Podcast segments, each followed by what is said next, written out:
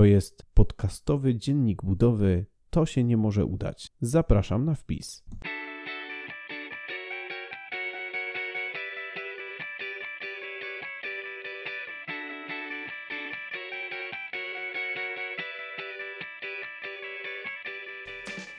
Witam Cię serdecznie w kolejnym odcinku podcastowego Dziennika Budowy. W dzisiejszym odcinku podsumuję to, co do tej pory wydarzyło się na placu budowy od pierwszego dnia, bo w poprzednim odcinku e, mówiłem jeszcze o tym zerowym e, dniu budowy. Powiem też e, coś, czego zapomniałem powiedzieć e, w tym zerowym odcinku na temat e, punktu startowego e, do budowy, a konkretnie wiedzy budowlanej, e, z jaką startowałem e, te całe przedsięwzięcie. A na koniec powiem o kosztach budowy poniesionych do tej pory do praktycznie wbicia pierwszej łopaty. A więc zaczynamy. Zacznę więc od tego, co już wydarzyło się na budowie. Dzisiaj mamy dwudziestego drugiego września dwa tysiące dwudziestego roku. Pierwszy dzień budowy to był szesnastego września i wtedy weszła ekipa i pierwszego dnia skręcała sobie jeszcze zbrojenie do fundamentów. Następnie siedemnastego, czyli w czwartek, przyjechała koparka i zrobiła wykopy.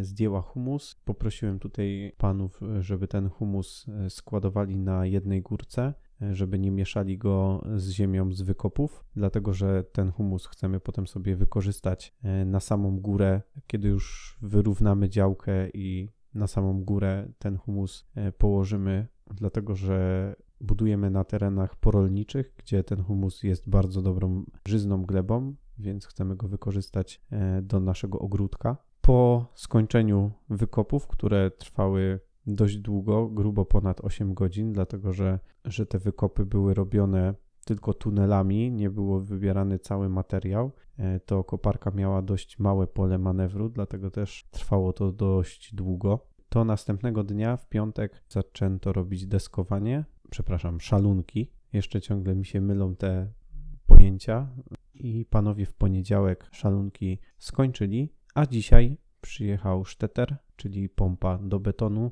i wylała chudy beton. I właśnie jesteśmy na tym etapie, kiedy mamy wylany chudy beton. Jutro panowie będą wkładać zbrojenia do szalunków, wieszać je i w czwartek jest zaplanowana kolejna dostawa betonu, tym razem na wylanie ław fundamentowych. Więc jesteśmy teraz dokładnie na tym etapie. I co trzeba było robić z naszej strony jako inwestorów, tak zwanych inwestorów, więc my musieliśmy kupić rury do kanalizacji, to dzisiaj rano, to od tego co najbardziej pamiętam, ponieważ ekipa sobie zapomniała wcześniej kupić, więc szybki kurs przed pracą, trzy rury i dwa kolanka.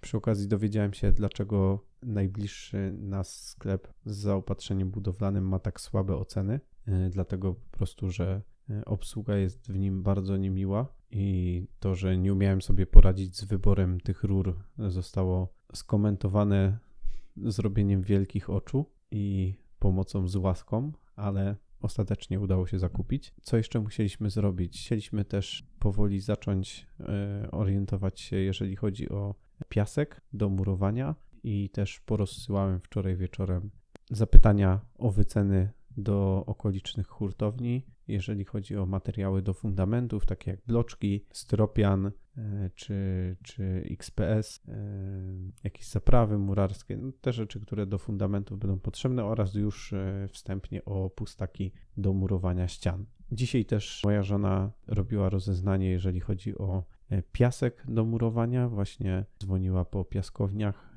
w okolicy i znaleźliśmy najtańszą. Jest co prawda daleko, ale nasz przyjaciel zaoferował się tutaj z pomocą, jeżeli chodzi o transport i ostatecznie cena za tonę wyjdzie najmniej, jeżeli przywieziemy to z Zabrza. To jest gdzieś około trzydzieści kilometrów. No i tutaj rada, jeżeli gdzieś w okolicy jest jakaś piaskownia czy kopalnia piasku, to warto zadzwonić tam i porównać cenę, bo bezpośrednio właśnie u producenta ta cena jest dużo, dużo niższa. Jeżeli za transport nie wyjdzie za dużo, to jest to chyba najbardziej korzystne cenowo rozwiązanie.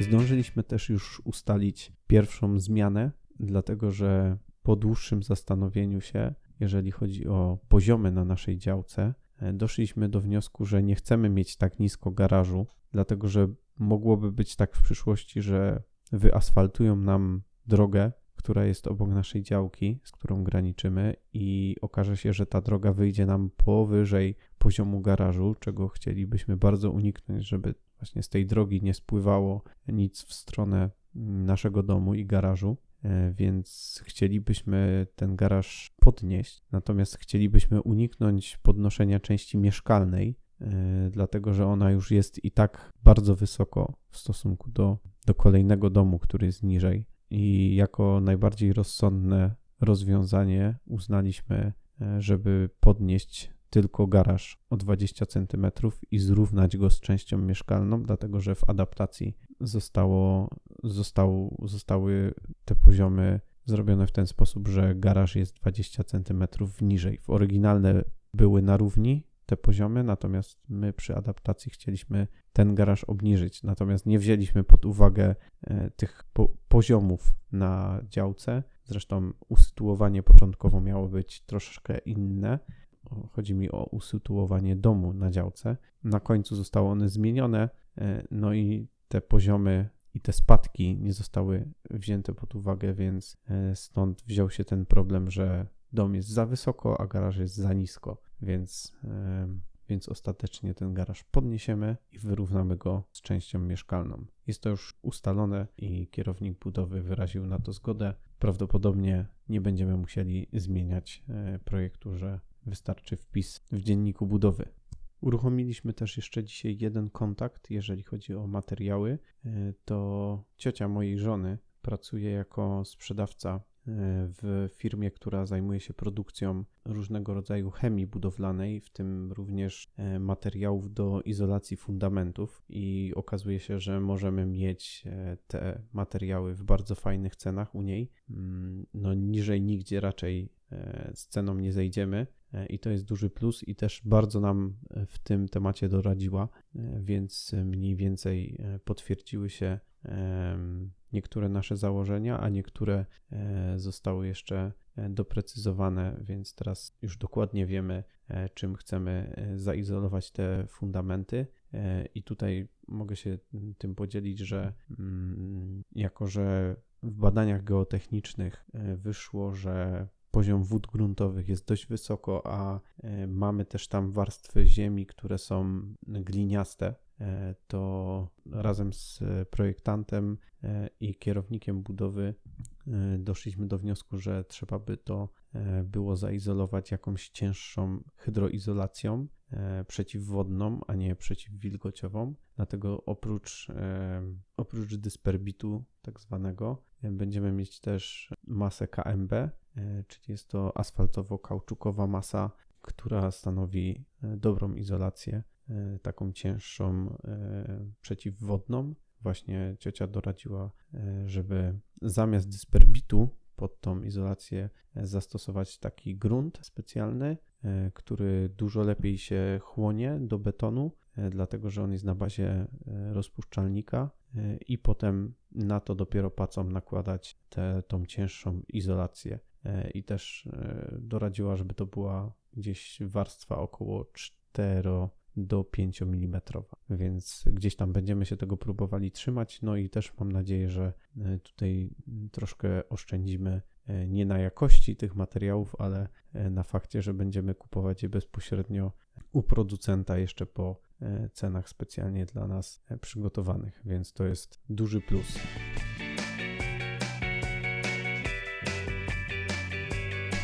Teraz nawiążę jeszcze do poprzedniego odcinka, w którym mówiłem, dlaczego do tej budowy podchodzę w taki pesymistyczny sposób, i nie jest to tylko i wyłącznie jakby kwestia mojego pesymistycznego podejścia do życia i charakteru, ale jest to też, ma to też swoje podłoże racjonalne, dlatego że moja wiedza na temat budowlanki, remontów i wszelkich w ogóle prac manualnych jest zerowa, zarówno w teorii, jak i w praktyce, a może lepiej by było powiedzieć, że była zerowa, przynajmniej w teorii jeszcze rok temu, gdzie ja nawet nie wiedziałem, co to jest strop tak za bardzo. Jak przy pierwszym spotkaniu z panem, który sprzedawał usługę budowy domów takich z keramzytu, padło słowo strop, to ja zapytałem, co to jest i moja żona się tak na mnie popatrzyła i mówi, no nie da rady, nie wybudujemy tego domu, jak ty nawet nie wiesz, co to jest strop. No i tak faktycznie było, ale to się troszeczkę zmieniło, starałem się tą teorię troszeczkę nadrobić, natomiast to jest ciągle tylko teoria, bo to, że ja wiem, co to jest plastyfikator i już wiem, co to jest strop i rozróżniam rodzaje izolacji fundamentów, to pomaga mi choćby przy rozmowach z budowlańcami czy z kierownikiem budowy, ale ciągle nie wiem, co to w praktyce oznacza, jak się to wykonuje i mam ogromny szacunek do tych budowlańców, którzy wiedzą, jak przeczytać ten projekt i jak zobaczyłem, jak w projekcie wygląda na przykład specyfikacja schodów żelbetowych, to przecież to trzeba mieć naprawdę ogromną wiedzę i doświadczenie, żeby wiedzieć, jak przełożyć te wszystkie liczby i rysunki na to, żeby powstały równe schody, więc jest to dla mnie ciągle czarna magia i niesamowita umiejętność wykonania takich schodów, więc moje założenie jest takie, że ja ciągle nic nie wiem na ten temat, albo znam tylko jakieś tam szczątki e, definicji i to jest też podstawa do tego, żeby sądzić, że to jest za mało, żeby sensownie brać udział w tym całym procesie budowy domu. I właśnie jest to jeden z tych powodów, dla których to się nie uda. Powiedziałem, że wspomnę też o kosztach budowy, które do tej pory ponieśliśmy. Prowadzę taki kosztorys budowy na, w serwisie TamDom, gdzie można sobie wpisywać poszczególne wydatki podczas budowy, podzielone na kategorie. Jest też możliwość śledzenia tego, ile pieniędzy z kredytu zostało już wydanych, a ile jeszcze zostało. I podzielę się tym, co tutaj mam zapisane, więc największy wolumen wydatków jest w sekcji dokumentacja, gdzie mamy osiem tysięcy pięćset osiemdziesiąt dwa złote. No i największe wydatki w tej sekcji to To oczywiście projekt, który kosztował dwa tysiące sto dziewięćdziesiąt złotych. To oczywiście adaptacja projektu, która kosztowała trzy tysiące sześćset dziewięćdziesiąt złotych, łącznie ze wszystkimi naniesionymi zmianami, a było ich dość sporo. To jest oczywiście geodeta osiemset złotych, to jest operat szacunkowy osiemset złotych, to są badania geotechniczne siedemset pięćdziesiąt złotych, wpis do hipoteki, bo oczywiście kredyt jest, więc jest i wpis do hipoteki dwieście dziewiętnaście złotych. Jeszcze muszę zapłacić to dziewiętnaście złotych w urzędzie skarbowym. No i potem takie mniejsze koszty typu wyrysy, wypisy, tu pięćdziesiąt złotych, tu dwadzieścia złotych, dwa razy zaświadczenie o niezaleganiu z podatkami, bo pierwszego bank nie uznał. I to w zasadzie wszystko w tym, w tym dziale dokumentacja. Potem mamy jeszcze dział instalacje, to jest kolejny z kwotą tysiąc trzysta pięćdziesiąt jeden i tutaj mamy skrzynkę z prądem dwieście złotych, opłatę za przyłączenie do sieci Tauron dziewięćset sześćdziesiąt siedem złotych, podłączenie skrzynki budowlanej siedemdziesiąt złotych za robociznę i materiały do tego to bednarka dwadzieścia siedem złotych, kabel czterdzieści osiem złotych, no i dzisiaj zakupione rury do kanalizacji trzydzieści dziewięć złotych. Kolejny to ogród i tutaj jest tylko jedna pozycja, to jest siatka do wykonania ogrodzenia za sto pięćdziesiąt złotych. Siatka leśna, najtańsza na Allegro, bardzo dobrej jakości, bardzo polecam. I tyle, jeżeli chodzi o te koszty. Hmm, więcej kosztów nie pamiętam i na razie y, za żadne raczej nie żałuję, y, bo, bo wszystko było ok.